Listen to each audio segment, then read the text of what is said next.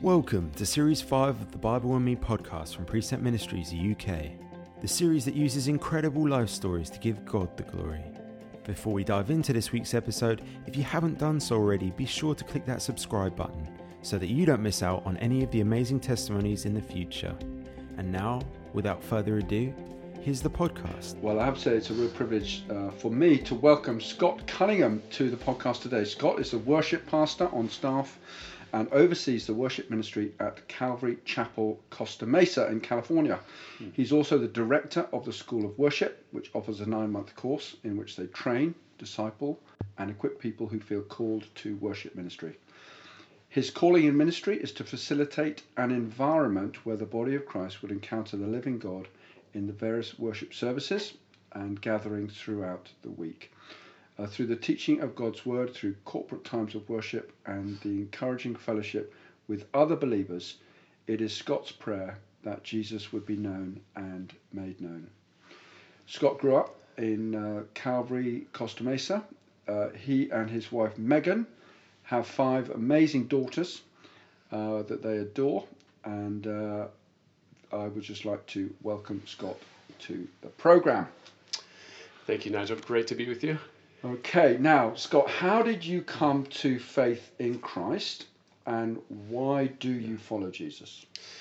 Yes, I actually uh, had believing parents who got saved um, in their kind of teenage years. My mom came to faith uh, probably when she was 18, 19, met my dad when she was 20, got married a few years later, and just wanted to raise a family in the Lord. So my, my parents um, brought my brother and I up just uh, in in the Bible and teaching teaching us the Word of God, having us memorize Scripture from a young age and stuff like that. So it was a big, just a huge impact on our life, you know, growing up. And I can look back to where I came. I really came to faith at a young age. I mean, it was probably five or six years old. I remember praying and asking you know Jesus into my heart, you know, as a young as a young person would in that environment. And then as I got older, uh, that progression, you know, as I got became to understand even more so what it meant to be a follower, a disciple of Jesus Christ. There was always these recommitments and these uh, moments I can I can look back in my high school years.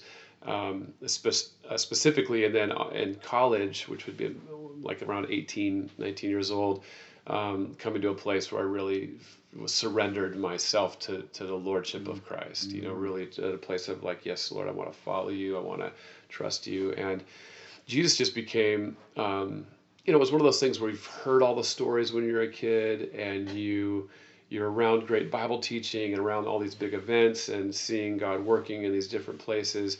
But when it Jesus for me um, personally met me in that season of life uh, right after high school in a powerful way that just showed me he was so um, intimately involved in my personal life. He cared about me. It wasn't just this broad God so loved the world. It was like God so loved Scott Cunningham that he gave his only begotten son, you know.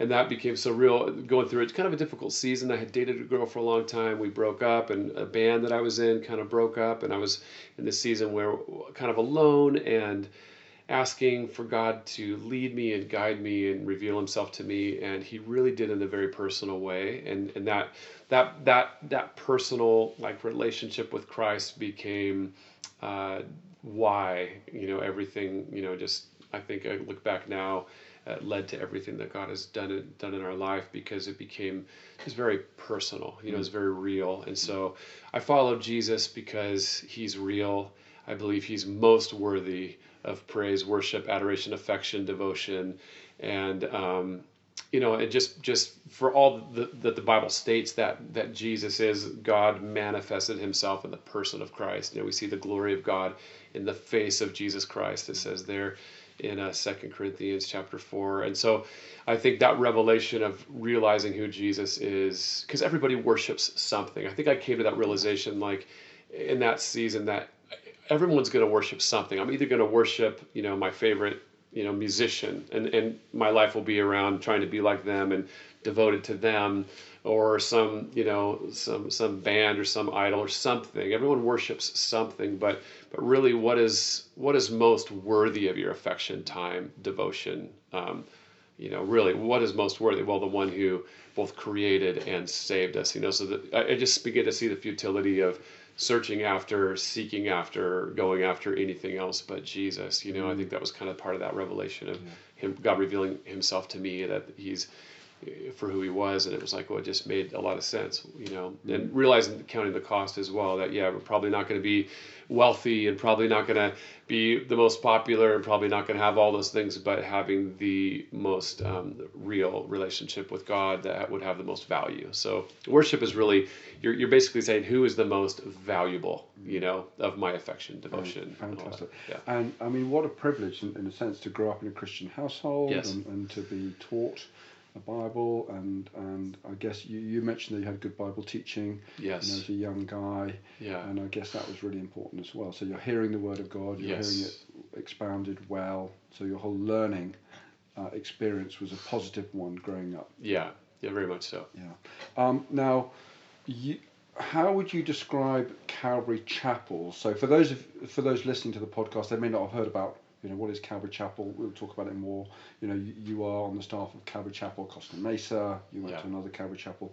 Just for those that don't know, what what is Calvary Chapel? Yeah, Calvary Chapel is like is a non-denominational uh, church that started with um, our founding pastor, Pastor Chuck Smith, who who was kind of known is known now for reaching out to uh, a generation of lost kind of hippies back in the day. There was this Jesus People revolution in Southern California, and so. Uh, what was happening in the 70s, you know, you just had kind of the the culture of like the anti government, you know, anti-establishment, you know, stick it to the man kind of a mentality. And so they would, a whole generation grew up kind of uh, lost and, and experimenting with drugs and sex and all these different, um, you know, escapes basically. And, and finding that there was really a dead end there, there was no hope. And so Chuck, uh, Pastor Chuck, um, just begin to have a heart for them. A lot of the pastors in the area were like, "Oh, dirty hippies, you know, they're just druggies and they're messed up." And and I think Chuck at one point kind of felt the same way. He came from more of a conservative background, but him and his wife, as they started to see the need, the Lord just really began to like burn their heart to to open their doors and to reach out for them and to see them the way that God would see them. Mm-hmm. And so they they they got to experience really a revival in Southern California of just Jesus saving a generation, you know, and it was so it was kind of an enigma, and in fact, a lot of people were like looking at Calvary Chapel, like, what is what is this church and why is it growing so fast? And Chuck would always just say it's the work of the Holy Spirit, it's a miracle, you know, God's saving a generation, and so I think all the pastors in the Southern California area um, that kind of opened up their heart to a lost generation, got to experience what was then really a revival. And so thousands of kids were coming to faith. Um, you know, it was kind of messy. Obviously, they were coming off of drugs, and, and it wasn't like this real neat cookie cutter thing. But but and so a lot of churches in the area were very skeptical of both the hippie movement and both of Calvary Chapel because they weren't sure what's your theology. You know, you're accepting all these guys in, or is there compromise there? Well, Chuck, um, yeah, Chuck would just go on to like realize here's all these young kids coming to Christ. He's opening up his doors.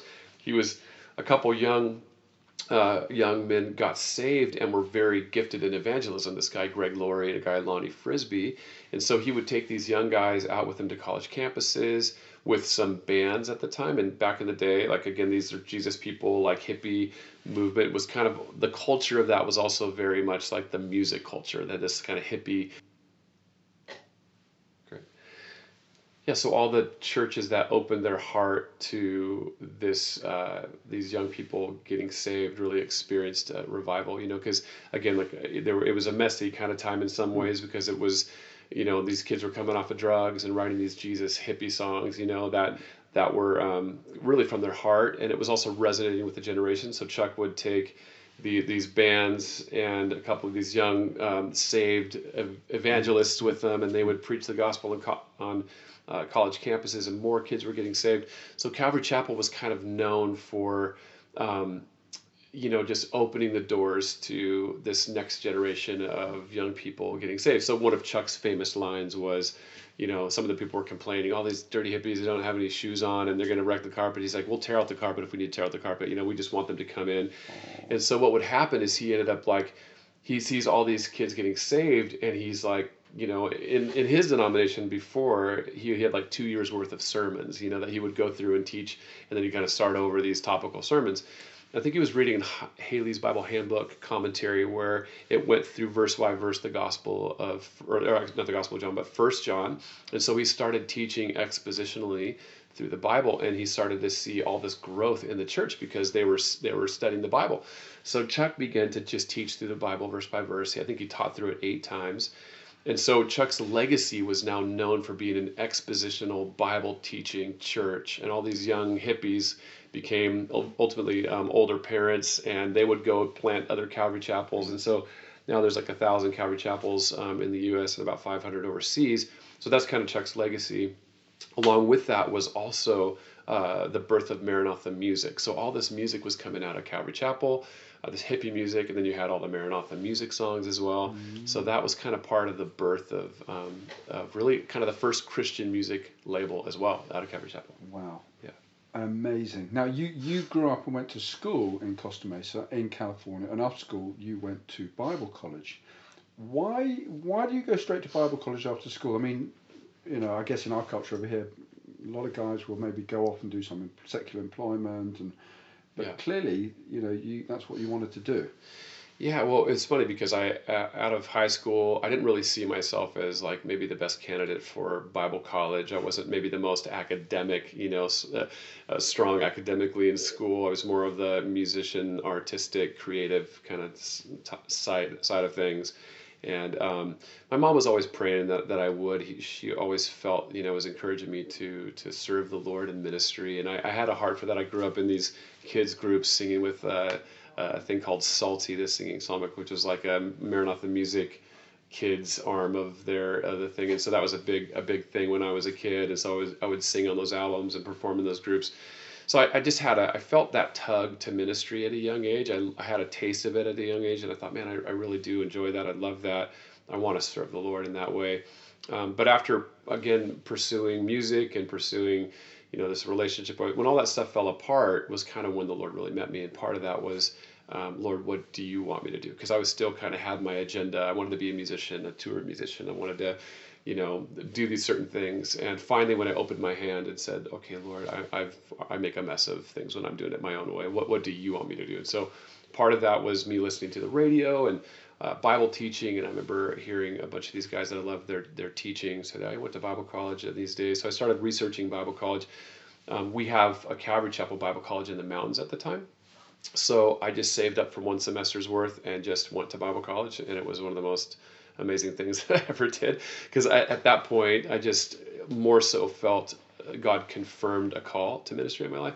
I met my wife at Bible college. She was from Washington State, so that was you know, we were one of the one of the statistics of bridal college, you know, yeah, as they would joke around, yeah. ring by spring or your money back or something like that. I was like not into relate, you know, I was mm-hmm. kind of definitely not going for that, but I, I, ended up meeting her my first semester and her last semester, and that's where that began. Amazing. And you you moved after Bible college to Calvary Chapel Vista.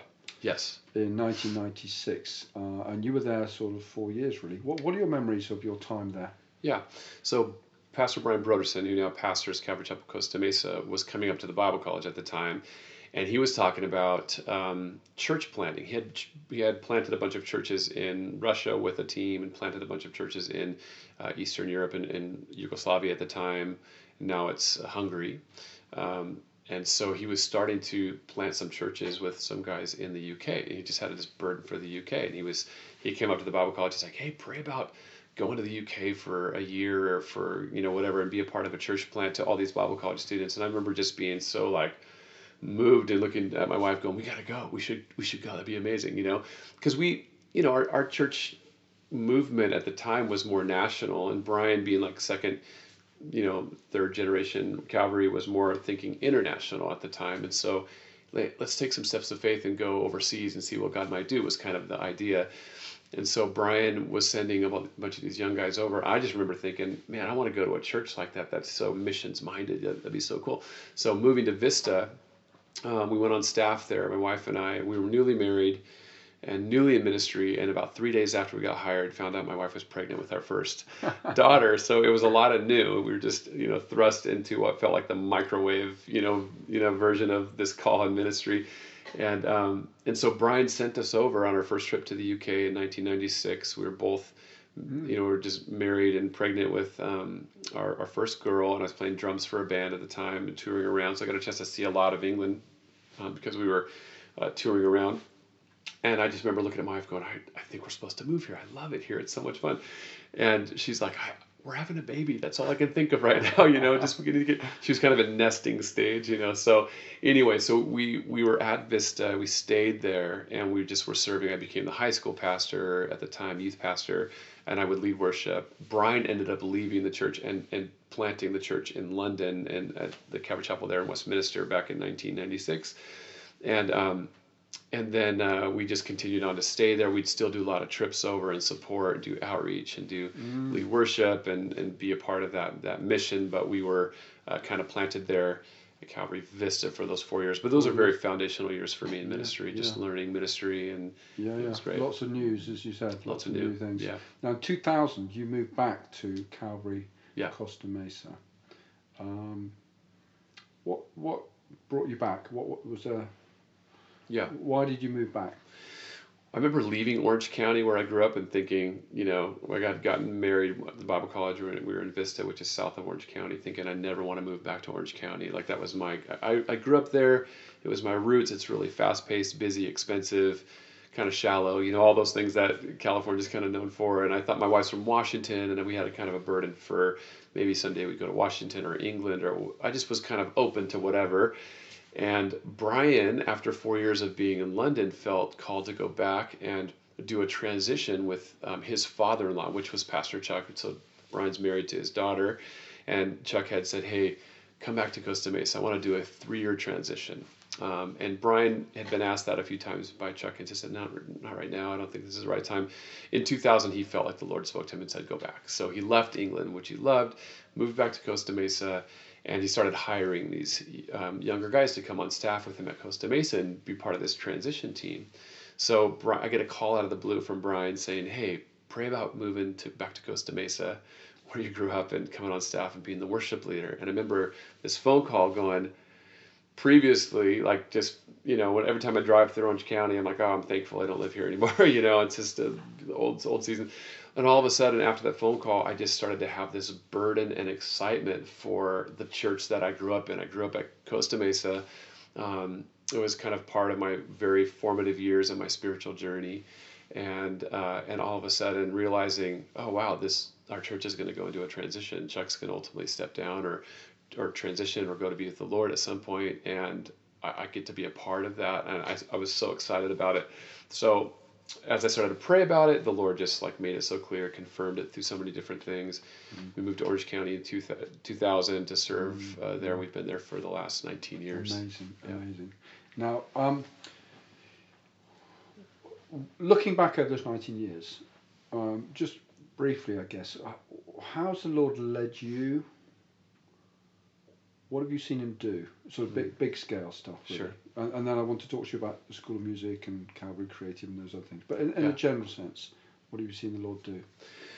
Well, it's been a huge transition. So um, I knew it was going to be challenging going into it. We knew that we're going to be going. Any any church transition is is a challenge. Chuck Smith in our area was kind of like the um, household name, you know, as, a, as one of the really influential pastors in Southern California. So he had a really big footprint and a big a big influence in a lot of uh, our culture there.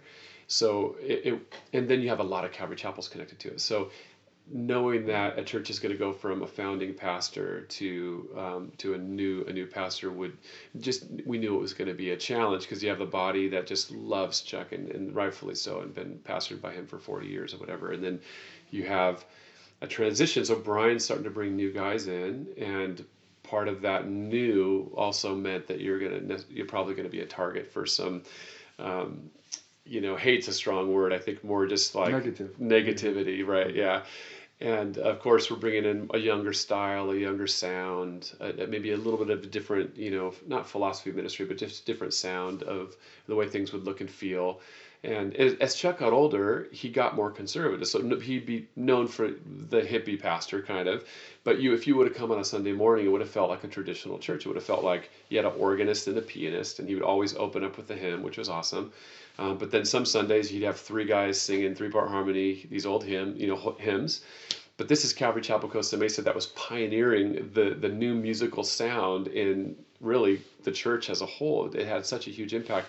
The first church back in the 70s and 80s to use drums, electric guitar, bass. I mean, that was just unheard of in the church world. It was very much choral led and very much traditional, which is wonderful. But for Calvary, it wasn't really our DNA. So as Chuck got older, though, he, he went he reverted back to a bit more of that, as you do, um, and he just you know loved that. It was part of his roots as a kid. So so you can imagine then Brian going coming in and changing and making some of those changes and being uh, you know being newer sound, a newer thing, and people kind of resisting that. In some ways we got we became a little religious in the way that we you know as a church culture like hey well it's not hymns and there's no where's the suits and ties and well where's the organ you know and, and those kind of things. So and understandably everybody has the soundtrack of their of their generation and yeah. what the lord you know did in them. So so it was a challenge um, to say mm. that to say the least it was a challenge. But it was also a huge blessing. Like we just got a chance to be a part of uh, something new. And um, Chuck had always taught that, you know, um, he didn't want to be, you know, the you know the Pope or, of Calvary Chapel in a sense. You know, he didn't want he wanted to, us to be led by the Holy Spirit, and that would mean it would look a little different, feel a little different. Um, I think Warren Wiersbe said methods are methods are many, principles are few the methods always change, but the principles never do. You know, mm-hmm. so mm-hmm. kind of a that became kind of like yeah the the way we do things, the style of how we do things might look a little bit different, but the principles uh, are going to mm-hmm. stay the same. And so that's kind of what we were part of. So it was big picture, awesome, yeah. challenging. Yeah, yeah, yeah. yeah. Um, now, in 2002, you set up um, a school of music. Yeah. Uh, and you also oversee what's called Calvary Creative. Um, tell us about those. Sure. Yeah. So when we came back, um, part of that coming back to Costa Mesa, I was a part of uh, a ministry called Worship Generation that had started with my friend Joey Baran. And he had a real heart for the next generation of guys coming up. So we would do these um, these Bible studies and worship nights once a week at the church, like a Thursday night, turned into a Monday night later on. But that was a youthful, kind of college age uh, gathering with guys like Phil Wickham, Evan Wickham, Jeremy Camp. Um, these would be names that would be they're now well known in the states of like young worship leaders that were kind of up and coming and and that we were really influenced by guys like Matt Redman and Tim Hughes and these songwriters these uh, British songwriters that were just writing these beautiful simple songs like Heart of Worship or mm. Delirious you know I could mm. sing of your love forever some of those songs that were making its way over to the states so um, so some of our young writers were coming up and I just saw this growing need for training for for the creative side of things. So when I went to Bible college, I was definitely more the creative side as more as opposed to the academic side as much. Some guys have both. That's kind of a rare combination. Um, but I realized that uh, there was really nothing for music at the Bible college. I mean, they had a Life of David class, which is awesome, but it was um, like kind of the heart of David, the heart of worship, sort of, was kind of woven in there. But as as the growing need in churches for worship leaders, servant-hearted, spirit-filled, musically capable lead worship leaders in the church were growing, um, we were realizing there's no training for that. So there's no place where are we going to train guys that can that that will know their Bible well and that also will have good solid principles of ministry and also can be trained practically musically for that ministry. You know, so a lot of our local colleges Christian colleges would have a music music track, but that was all classical. So you would be in like an orchestra setting, which is beautiful, but not often seen. Maybe in high church you might see that, but in like the everyday average kind of like church, maybe in California or in the states, it was more of a real kind of contemporary feel. Mm. It was seemed so. There's no training for that at all, and so I found um, I learned. For me, it was more learning on the job. Like I would just have to you know learn some of those lessons myself and, and learn from some other guys. But I had a dream one night, and the dream was um, being up in the mountains with a bunch of great musicians to teach the next generation of young guys that had art to serve and great Bible teachers up there. We'd have a week camp where we'd, we would have, you know, just this great time of worshiping the Lord, but then training Bible and music stuff. So I shared it with a friend and said, man, I had this vivid dream of like this camp where we trained, you know, students with Bible and then music and and my friend goes, "That's interesting." And he had a background in education. He goes, "Well, Scott, what about like what about a school of worship? What about starting a school of worship? And this is 2002. There are no school of worships. You know, I've never even heard of that before. And I was like, school of worship? what would we do for a school of worship? What would that look like? And what would we teach? And what classes would we offer? I mean, all those things were just kind of still. Yeah, yeah. I wasn't quite sure how that would work. Well, we started talking about it and kind of brainstorming and mapping it out. And sure enough, we just, the Lord had given us some clarity on, hey, we could do it, you know, we'll do it four days a week or five days a week at the time. Now it's four days a week. We don't do Mondays anymore but uh, three hours a day, and we do it from nine to twelve, and you know it's it's just fifty percent Bible, you know, instructional lecture, and fifty percent music, like hands on. We're gonna play, we're gonna sing, we're gonna have teams, we're gonna have vocal, you know, vocal classes, electric, acoustic, bass, drums, piano, all that stuff, practical. Because most musicians are just hands on creative. They have to they want to play it, they want to feel it, they want to do it. That's how you learn, like sports sure. or whatever else. They yeah, just yeah. want to get their hands on it and do it. So we and the thing with music as well is you realize everyone's pretty insecure. Everyone thinks, you know, like, oh gosh, like they could be encouraged 20 times, but one person says a discouraging word and they're just, they're shattered, you know, like, oh, you're right. Cause they're, you're already like, oh, there's somebody way better than me. They, they should be doing this. I, I, I can't do this. So I found for me that if we can, if we can make an environment where they're, they're encouraged and they're not this isn't school of rock this isn't like who's the best you know this mm, is more mm. like how can we make it where you can cut your teeth and yeah. grow in your gifts and be encouraged in your gifts and and yeah and be okay to fail you're going to fail and blow it and that's how you learn you got to get out there and do it right Absolutely. So, so that's what School of Worship began. Is we, we thought let's let's do it. So we started a year. It was like at eleven people, and um, and eleven guinea pigs. And where are you now? So we're we're about uh, sixty students no, a year. Really, yeah, and sometimes it's gone up a little bit, but it's just enough because we can do 10, yeah. 11 different worship teams out of that. We can. Um, it's a strong. It's small enough to where we can still do a lot of discipleship, but it's not. Um, it's not so big that they get lost in it as well. So it's a really good size. Amazing. Now you've written a number of albums yourself, mm. and I understand um, your album Steadfast Love. Yes. Came through reading the English Standard Version of the Bible rather than on, New King James. Oh, yeah. emphasis on English. yeah, English. I emphasize English there. That's so right. how did that come about then? Yeah, I mean, I grew up reading New King James since I was a kid, and I memorized all my scripture verses in New King James. It just was taught, you know. Well, Chuck actually taught King James, and and that was uh, great, but it was still kind of foreign to, to our generation. Like, what are those these, these and thous, and how do we kind of, yeah. Yeah, you know? It made sense to him. To us, it was New King James made a little more sense. Well, the last, you know, I think three or four years, I just started stretching out into what felt like, am I, you know, is this okay? Is it, but but hmm. uh, yeah, I just heretical to yeah. another Bible. yeah. exactly, you get so accustomed to it.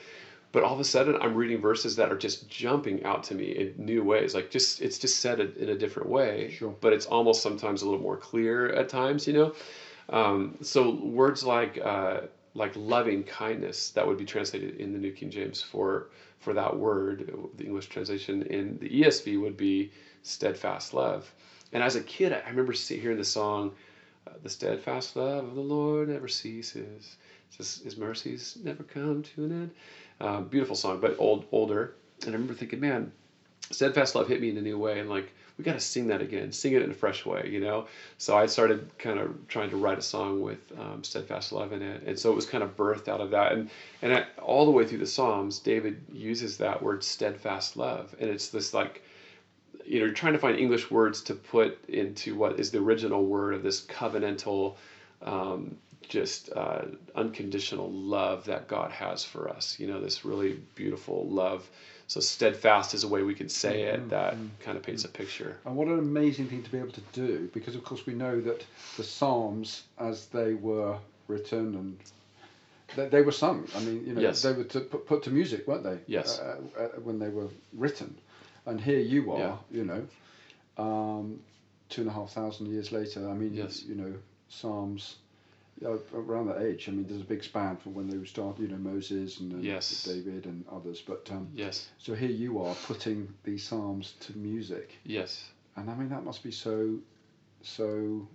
What a wonderful spiritual experience to be able to do that, you know. Yeah, it's such a privilege, and I, I think. Um, Martin Luther said, you know, I, I put music next to theology and give it the highest praise in the sense that he realized if you can take God's word and put it into music, if it's good melody, put to good music, and the words, it's good theology it has a way of weaving itself into the deep part of your soul that you just don't forget it so that melody kind of keeps it there you think of the most famous hymns like amazing grace or whatever Yeah. you just won't forget it because of the melody so if we can take the word of god and put it to good music it's something that will actually it'll resonate with you for life ultimately So the word as you create your music is Mm. important to you. The word of God Yes. in terms of your music writing yes is important to you. I feel like for me, um, that's where I get my inspiration. That's where I, I try to. There's there's sometimes it, can be a little more word for word, like you might find it in the ESV or New King James. Sometimes you're trying to just in an artistic way, um, you know, just encapsulate the truth of the Word of God in songs. You know, I think that one verse that um, it is God who commanded light to shine out of darkness, who's shown in our hearts to give the light of the knowledge of the glory of God in the face of Jesus Christ. It's such a beautiful verse, but I remember trying to, to write a song. Uh, in just to get that idea of like we see God's glory, God's chosen to reveal His glory in the face of Christ. So I couldn't quite, you know, use those exact words uh, necessarily in in in order, but still trying to paint those pictures. And I feel like to me, probably the, the biggest compliments I've gotten over the years were, hey, you know, the word of God, you're you're putting God's word in music.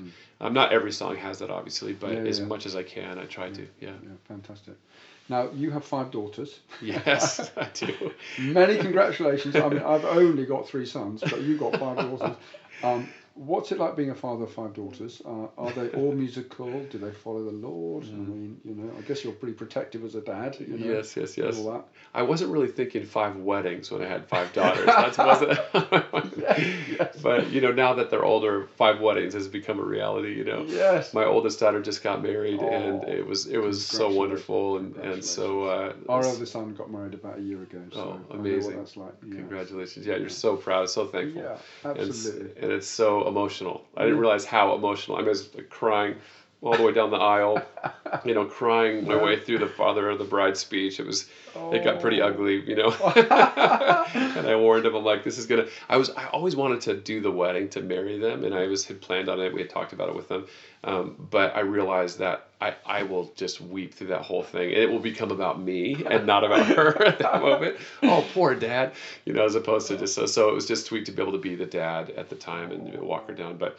Uh, but yeah, five five daughters is such a gift. And one thing I've realized with five daughters, being being a guy, you kind of think, okay, guys are like this, girls are like this. But as as you know, like you have three of the same gender, but you realize it's like they are all so different. Yeah. All my girls are so different. It's like a scientific research study of the female gender. You know, it's like, oh wow, you're different there than your sisters, and it's so it's so fun. And yet there's some similarities obviously there, but there there's so much beauty in our home, so much love in our home, and and so much uh, emotion in our home. Is there's so much of all of those things, and it's it's wonderful, and at times challenging, but but I just feel so blessed by that, you know, and yeah, Fantastic. Yeah. Fantastic.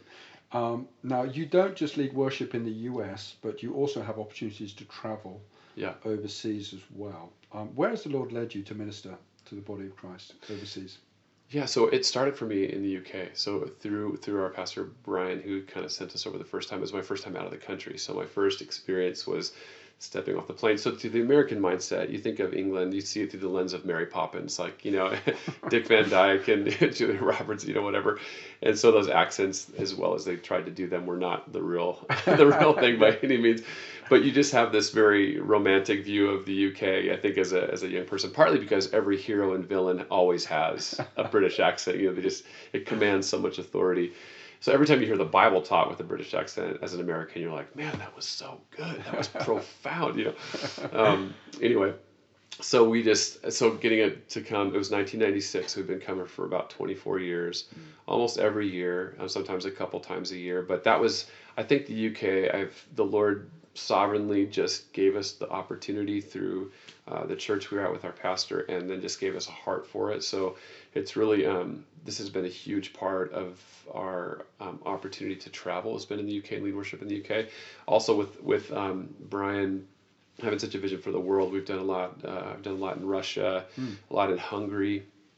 Uh, we have a number of churches in Hungary, so we've done a lot of outreaches and conferences over there. And then um, uh, in Nepal, we did some in Australia.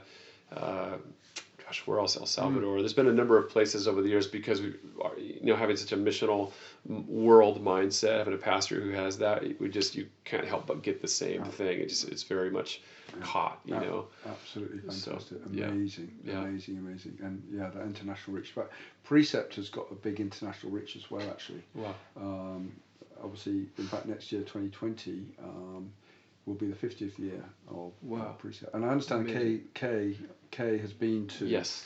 your church. Would that be right? Yes, very much so. She's very much loved at our church, and our pastor and his wife very much love mm. Kay, and mm. she's had a big a big influence uh, mm. on our church culture and in churches as a whole movement. She's very special. Yeah, yeah. yeah. Now, um, why is the Word of God so important to you? Well, on a lot of levels, obviously, the Word of God is the lamp unto our feet, the light to our path. It's the promises that we have to cling on to through the, it's the anchor of our soul, you know, really, when it comes to um, the storms of life and the difficulties that we walk through. It's those promises that anchor us to, um, you know, to continue on in life and to, to press through as remembering God's Word to us specifically. Um, I think God's Word has been something that's been taught to us since we were kids, and, and the value of that has been very high in our in our church culture. So that's been handed down uh, to me and to us. I've always had this desire, growing desire to know God's word better. I wanted to be able to teach it like some of the guys that have taught it before. So Bible college was part of that for me. It's like I want to I want to understand it like they do. I want to be able to communicate it like they do. And even though I'm not like a, a, a teaching pastor on a regular basis over a fellowship, I teach a lot in the school of worship. You know, through that teaching, and then as a worship leader, there's just these moments we have to minister through through that, and I found that the most impactful times of leading worship sometimes are when we have a moment and we're singing a lyric and a lyric will kind of jump off to you know just the page in a sense to my heart and and it connects to a verse. And I get a chance to minister through that that verse that passage. And it's in those moments I feel like are some of the most powerful ministry moments. Um, we were just at Creation Fest for the week, and we were singing this line about, um, you know, the song about uh, just um, your perfect love. It casts out fear. Every fear that I face will be silenced here. And I was just thinking through all the verses that come to our mind about all of a sudden like anxiety, you know, and just how be anxious for nothing. And so these verses kind of mm. pop into my head, but it's in those moments where we're singing a line and then God's word kind of comes back to my heart. And those are the moments where I feel like as a, as a worship leader, the Lord is prompting me to re, to um, to remind the church of these promises. You know, they're simple, um, but they're powerful. And I, we were relating it to like we're in a culture of great anxiety. I mean, we have so much information from our phones to the news. We we have like information overload. So we take the burden of the world around us. We take the burden of all the friends that we see on Instagram, all their posts, all the worries and concerns. It's almost like more than we we were made to deal with in some ways. So mm. we just we have an epidemic of like anxiety culture of fear yeah. and worry, yeah, yeah. panic attacks. A lot of friends have done mm. gone through that. Mm. A lot and of I, young people going through yes. depression and yeah. Oh, yeah. And they feel the burden. They don't mm. probably even know how to articulate it, but they feel the weight of the world and the the the desperate uh, desperation of the world around them, but they don't know how to fix it or know how to help it. They just they feel it, and so they don't know what to do with it. You know, so um, so just just as a Christian, you realize that all those cares we can really cast them upon the Lord. Just talk to the Lord about them. You know, give them to the Lord, and He. The Bible says that you know He will sustain us. Um, mm. Cast your burden on the Lord, um, mm. for He will sustain you. In the mm. Psalm, Psalm 50.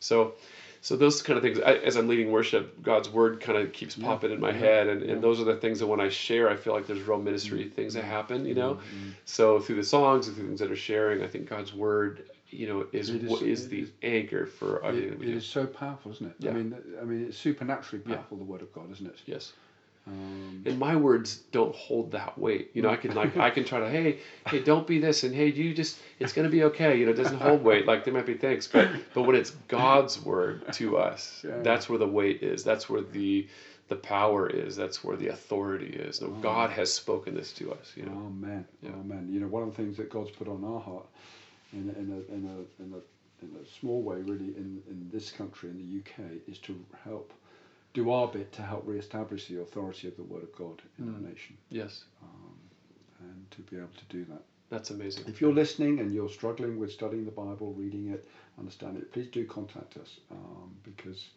uh, we've got some tremendous uh, aids and tools to help you to really get into the Word of God so you can hear God speaking to you. Mm. Um, now, um, do you have a favorite book of the Bible or character?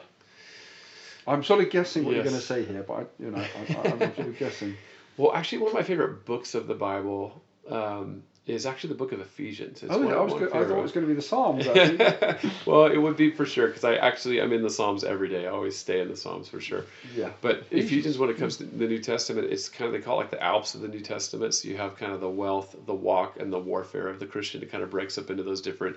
Probably, you know, others have different ways of breaking it up, but Sure. but it's just got great, rich theology Yeah. with practical application to then like this is how then we shall live, and then also speaking of the spiritual battle that we're in, it's a real helpful. Mm-hmm. Helpful book. So New Testament, I would probably say uh, Ephesians is one has had a big impact on my life, and then Psalms in the Old Testament, I am always always there. I- I'm reading, rereading, going through it all the time. It kind of gives me, it's like that poetic um, outlet that you know the psalmist is, if whoever, if it's David or the sons of Korah or Moses or the different writers of the, of the Psalms, are just they're just declaring what they're feeling. Sometimes what they're going through. Their their focus is always the Lord.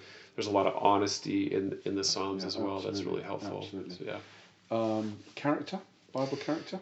Bible character, favorite Bible character probably be David, a man after God's own heart. I mean, he's marked by a great, uh, you know, great Highs and lows. highs and lows, victory and, and failure. And you kind of just, you- I think we all relate to that. I relate to that, you Yeah. know, gives me hope.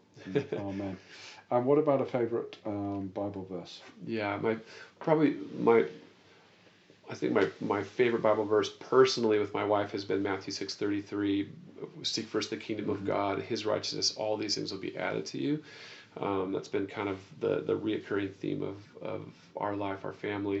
Uh, ministry wise, First Peter 4, 10 and 11 has been our, our my I feel like both the the commission for me, you know, as each one has received a gift, minister it to one another as good stewards of the manifold grace of God. If anyone ministers, let him do it as with the ability. I'm sorry. If anyone speaks, let him speak as the oracles of God. If anyone ministers, let him do it as with the ability which God supplies, that in all things God may be glorified. And that to me is, I just mm. feel like everybody has been given a gift, right? The Bible says it right there. Everybody's been given a gift. Amen. And it's about being just a good steward of that gift, stewarding the gift well, which just means, and the way you steward it well is by, it says as each, as each one has received a gift, minister it to one another, serve one another with your gift, mm-hmm. and whatever gift that is. For me, it's it's music, mm-hmm. and I feel like that's how I, I want to serve other people in mm. that way, and then I want to train other people to serve in that way. So. Um, if anybody speaks, let them speak as the very oracle of God. You're, you're, you're the mouthpiece of God. And I said you're going to speak God's heart and God's word. Mm-hmm.